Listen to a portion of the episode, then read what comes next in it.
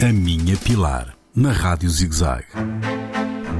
No início era só uma raivinha à toa, uma coisa tonta, que não tinha razão de ser, mas que mesmo assim era. Era. E no início Ela ficava num canto, a ruminar e a alimentar-se. de si mesma. Depois de algum tempo, Ela começou a alimentar-se de outras coisas.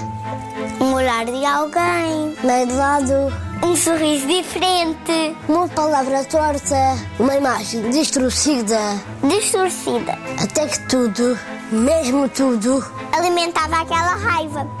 se as pessoas estavam a dançar, Ou se estavam, sentadas a conversar, se estavam apaixonadas ou se estavam a divertir-se, e não adiantava. alguém tentar falar com ela, porque a rádio é surda, não adiantava Tentar mostrar-lhe. o que quer que fosse, porque a raiva é cega. E muito menos Tentar convencer a raiva de alguma coisa, porque ela é vaidosa, burra, e só pensa nela. E assim a raiva foi crescendo E ficando enorme. e já não era só Uma raivinha à toa, era uma fúria, uma cólera. uma cólera, uma ira, Era tão grande que já não cabia em si mesma.